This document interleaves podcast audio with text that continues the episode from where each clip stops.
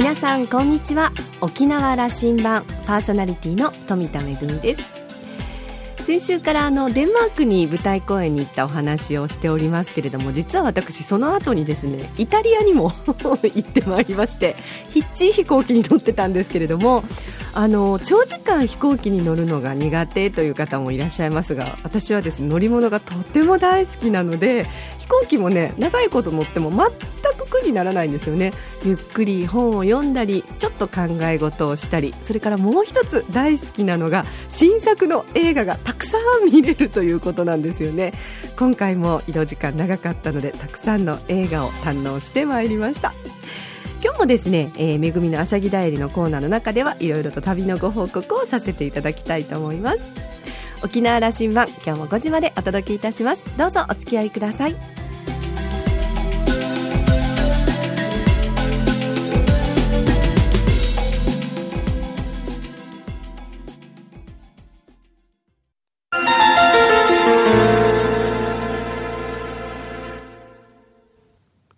那覇空港のどこかにあると噂のコーラルラウンジ。今週は琉球大学法文学部教授の石原正秀さんとラウンジ常連客で沖縄大学地域研究所特別研究員の島田克也さんとのおしゃべりです。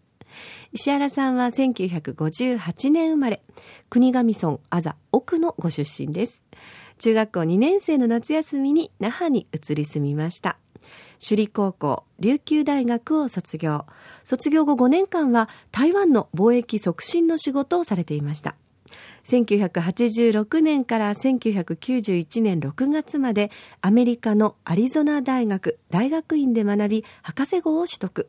1992年4月から琉球大学で教鞭を取り現在は法文学部の教授でいらっしゃいます専門は言語学琉球語の記録や保存地域社会における言語の役割、言語学における沖縄とハワイの比較など大変興味深い分野の研究に取り組まれています。内縄的に言えば、島クトゥバの研究者でいらっしゃいます。島クトゥバがどんな変遷を経て、今の我々の言葉があるのか、じっくりと伺っています。今週はその前編お届けいたします。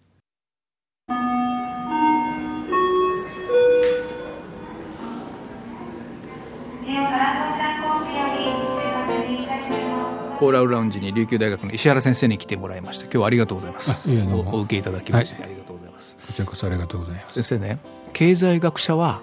あのそのビジネスをやるとみんな失敗するんですよ。それで株とか投資をしてもね経済学者が儲かってるという話は少ないあるいはあのあんまりうまくいかないっていう通説になってましてね。言語学者が内縄の言語学者が内縄口ができるかというのはあのラジオ聞いてる人は興味あると思うんですけども石原先生どうなっておられます？えー、っと僕は使いません。えっと大きなこと言ってますけど、うん、聞けるけど喋れない世代ですね。今59ですから。最近こう自分なりに習い始めてだんだんだんだんだんだんだんだん使えるようになってきますけどまだ引っかかりますね。あの琉球諸語、まあ、琉球綿の内縄口のことを研究にの世界に入られてもう何年になられますか？えー、っと私はですね大学院は1986年から91年でしたけどアメリカのあの大学に行きましたけどそこでは日本語の音をやってました、うん、で帰ってきてからしばらくそういったことをやってましたけど2000年前あ1998年から流大の研究グループに参加させてもらってでそこでハワイの内南地の人たちのあのあの調査をしたんですよね。そこでマウイ島だったと思いますけどウチナーグチとブロークンイングリッシュしか使えない人がいて私たちが沖縄から来たからということであの向こうのあの県人会のねあのパーティーみたいなのがあって招待されたんですけどあの叱られたんですよその人から「お前らは沖縄から来たのに使えないのか」って。日本語しかできないのかと。そうそう はい。すみません。っていうのでそこで衝撃受けたんですね。で向こうでそういうふうな言い方されてハワイの人たちがなぜあ違うハワイの沖縄県の人たちがなぜ内縄口を残しているのかっていうのがすごく興味を持ち始めていてでその辺りがスタートだと思います。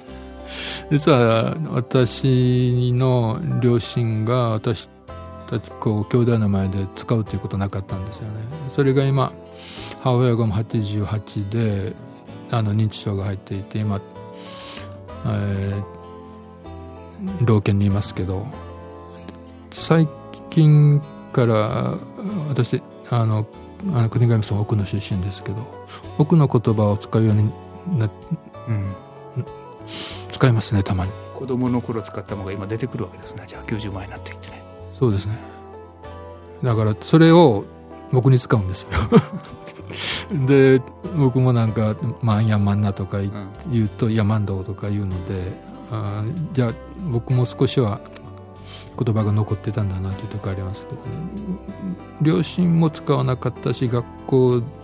でも使うと叱られていたということありますから。だから、えー、5年ぐらいまあ5年先輩の人とすぐ一つ上の先輩と去年一昨年ですね使った記憶ないですよね。って言ったら使わなかったよ。って言ってたんですで使ったらなんか便所の掃除とかそうやって 罰でそういったのがあったよ。ということということでした、まあ、同じ世代ですからあのどれその標準語を使って小学校を過ごすというのを頑張った世代、ね、そうですね、うん、あの石原先生とはこのその流内縄口がどう変遷をしてきたのかと。今我々が喋ってる言葉どどういう変遷を経して今我々こんな言葉になってるのかという話をお聞きしたいと思ってるんですけどもね。あの琉球書語ということは学問的にはそういう表現になっていくんでしょうかね。今は琉球書語っていう使われ方使い使われ方してますけど、うん、以前は琉球方言っていうふうなのがもう普通に使われてましたね。まあね表現というのが分かりやすいんだけどもう本当はこう奄美の言葉も違えば本島もあの北から南まで違うし宮古も違うし八重山も違う八重山もいくつもあるというこんな話においての初号ですよね。そうですね、えー、っと英語で言うとランゲージズという形になりますね。だから琉球沖縄本島、うん、沖縄島の言葉と宮古島の言葉、うん、石垣島の言葉であのそれぞれ違うからということでやってますけどあの西洋的なあの学問こうあの言語学の観点からするとこう総合理解ができるかどうかというあの観点から見ていきますから、そん。な観点から見ると方言ではないんですよ、うん、言語。ですけど日本という国の中にあるのでこうでしかもかなり近い言葉なので日本語の方言だというようなあの考え方があったんですけどで今もあの残っていますけどそういうのがだんだんだんだんこうなんて言ったらいいんですかあのヨーロッパのですねオランダ語とドイツ語の差よりかも大きいんですよ。あの日本語と琉球との話、はい、ひょっとしたら琉球諸語の中の沖縄本島の言葉と宮古あの佐喜島町の言葉の差っていうのもひょっとしたらそれぐらいあるんですかね、うん、そこら辺があの先生に先生の研究によるとどうですかね200年前の田内島地はあの那覇地と宮古の人とはあのきちんと会話できてたとできなかったと思います。できなかったかもしれませんな、はいはい、今もあの宮古の言葉をあれだけあの宮古の人たちだけで喋るとそれはなかなか今でも分からない。分からないです。からねこれは八重山に行ってもそうだし与那国まで行くとまた違う話になってることそうだと思いますねこれを全体をその奄美まで含めたところで琉球書語という表現を学問的にはなさってるわけですね、はいはい、これをまとめたところで今度これ日本語との関係、はい、日本語からすると方言という概念であるのか あのそのヨーロッパの例にも出されたけどもそれは違う言語として捉えるという意味もあるのかと。この辺が研究のそうですね、まあ、あの両方の見方がありますけど、うん、まあ僕個人的には違う言語だというふうな理解はしてますけど、うん。うん、廃藩置県の頃あの琉球王国の廃止というあの日本併合があった1872年から79年にかけてと。あの頃に沖縄またあったはずですよねこの節目が。そうですね。この言葉をの周辺で、はいはい、会話練習所というのがあのできてますか？ら会話練習所ですか？練習所。あの伝えるですね。ああ。伝える、はい、習うところということで。うん、でそこでこう琉球の言葉を使って日本語を教える、まあ、当時はあの東京の言葉って言ってたようですけど。1879年の琉球併合後の翌年。翌年にそれできるでそこが記憶違いでなければあの師範学校に、まあ、言ってみたら格上げされたと思いますけど、当時は。だからこう「今日はいい天気です」っていうのがあってあのリビカなんかで昼夜いいわしややいびんみたいな感じのがあって、うん、なんかそういうような形でおそらく教員養成だと思うんですよねそれね。だからそれで沖縄の若い青年に日本語を教えてでその青年たちが沖縄各地の学校で子どもたちに教えるっていうふうな計画だったと思いますね。であの当時の知事がその学校を作るっていうのこう上申書っていうのをあの出した時にその理由がこう沖縄を一日も早く同化するあの必要があると、うん、そのためには教育が重要だからということで学校を作らせてくださいみたいな形の上申書をしてますけど。まあどうかということは日本人にするということですよね、うん、そしてその中から我々のその祖先たちはあの日本語化が始まったと。そうですね。それが原点ですね、はい。はい、ただですねこう学校が始まって10年ぐらいは就学率は10%ぐらいしかなかったと思います、うん、で変わったきっかけが日清戦争、うん、清を打ち負かした猪本日本という国はもう国だともう逆らえないと。もう日本人になるしかないのかなっていうという考え方が大きくなったんですかね、これは琉球併合の転換点だったと言われて1895年でしたかね日清戦争96年94ですね。4に終わって、うん、そこからじゃあそのうちの人たちもも日本語真剣に勉強し始めたと。まあ、それと98年に徴兵制が始まったんですかね。1898年に徴兵制があってでとあとはこう出稼ぎに出る若い人たちが出てきて、あとは1900年からハワイ移民に行ってますよね。だからそう外でこう日本語がまあ当時は標準語がわからないっていうことで苦労しているっていう情報がおそらく沖縄になってきてハワイ移民に行ったのは26名ですよね。一番最初に移住していったのが。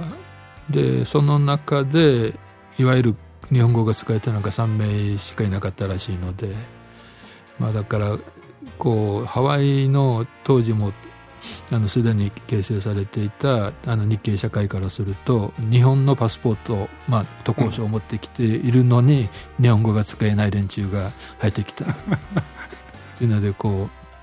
うなるほど。あの日本人キャンプの中でこうなってきてあの言葉で苦労したというのがそういうような情報がどんどん沖縄の方に入ってきてもう一つの節目は1930年代半ばあたりから始まったあの標準語励行運動だと思いますね。でその有名なあの出来事というのが1940年に起こった沖縄方言論争、うん、こう当時の沖縄県学務部と柳宗悦をこうあの団長としていたこう日本民権協会ですか？あのそことかなんかこう標準語励行運動のあり方についてなんかこう1年以上なんか論争してるんですよね。これはあれですよねあの1900年代のその最初の琉球併合の頃日本中央から日本語の教育を押し押し付けられるという状況とは逆のことが起きてきた、ね、そういうことですよね。その頃はもう沖縄の人たちがかなり日本がどうかがかなりあの進んできて。あの僕の理解はこうですね。その方言論争。あの沖縄県庁があの日本語をしゃべるための教育のいろんな施策をこう講じているということに対して大和から来た文化人たちがそれは間違ってるよということをやりすぎだよやりすぎだよと柳宗悦たちが言ったということに対してうちらんちゅう側が何を何を言ったと、立派な日本人になるためにやってんだと。こういう話をしたそうです、これ先生の研究のやっぱり大事なポイントの部分ですか？そうですね。あのと私がかなり参考にしている作家あのケニア出身の作家ですけどグギ・ワ・ジオンゴケニア。ケニア、うん、グギ・ワ・ジオンゴという人がいて彼が精神の植民地化というあの使い方してるんですけど colonization of mind って言ってでそれは自分を支配している者たちの文化言葉の方があの優れてる。自分たちの言語文化というのは劣ってるというふうな考え方をこうあの支配者側から教えられて自分たちもそう思うようになってしまった。というふうなことなんですけどあの論争の中でですね僕がすごくあの注目しているのが大宜味さんという女性が偉い方々へというようなあの新聞のあの投稿してますけど沖縄の人たちは赤子だと。で他府県みたいに優れたところが全くないんです、うん。自らがその発信を全国に向かって新聞の中であの論じたんですよね。そうですそうです、うん、そういうことが書けるということはかなり許容があったと思うんですよね。でそういう人たちがこう自分たちの言語とか文化をこう卑下するというか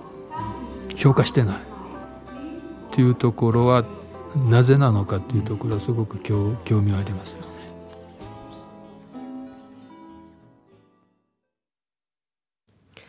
言葉というのは文化の一番こう基本的なところをなすものですよね。私たちのこのシマクトゥバ今消滅の危機にあると言われている中で、えー、どんな変遷を経て今の私たちのこのえー、内名口島クトゥバがあるのかというのをじっくりと研究されているという石原先生なんですが、えー、島田さんによりますと石原先生の専門分野本当に奥が深くて興味深いと。沖縄に生まれ育ったものとして明治時代以降の沖縄の経験した言語の変質変容についてとても関心があるということで、えー、今週はその前編をお届けいたしましたが、えー、来週またこの後編お届けしたいと思いますのでぜひお楽しみに。今週のコーラルラウンジは、琉球大学法文学部教授の石原正秀さんと、ラウンジ常連客で沖縄大学地域研究所特別研究員の島田克也さんとのおしゃべりでした。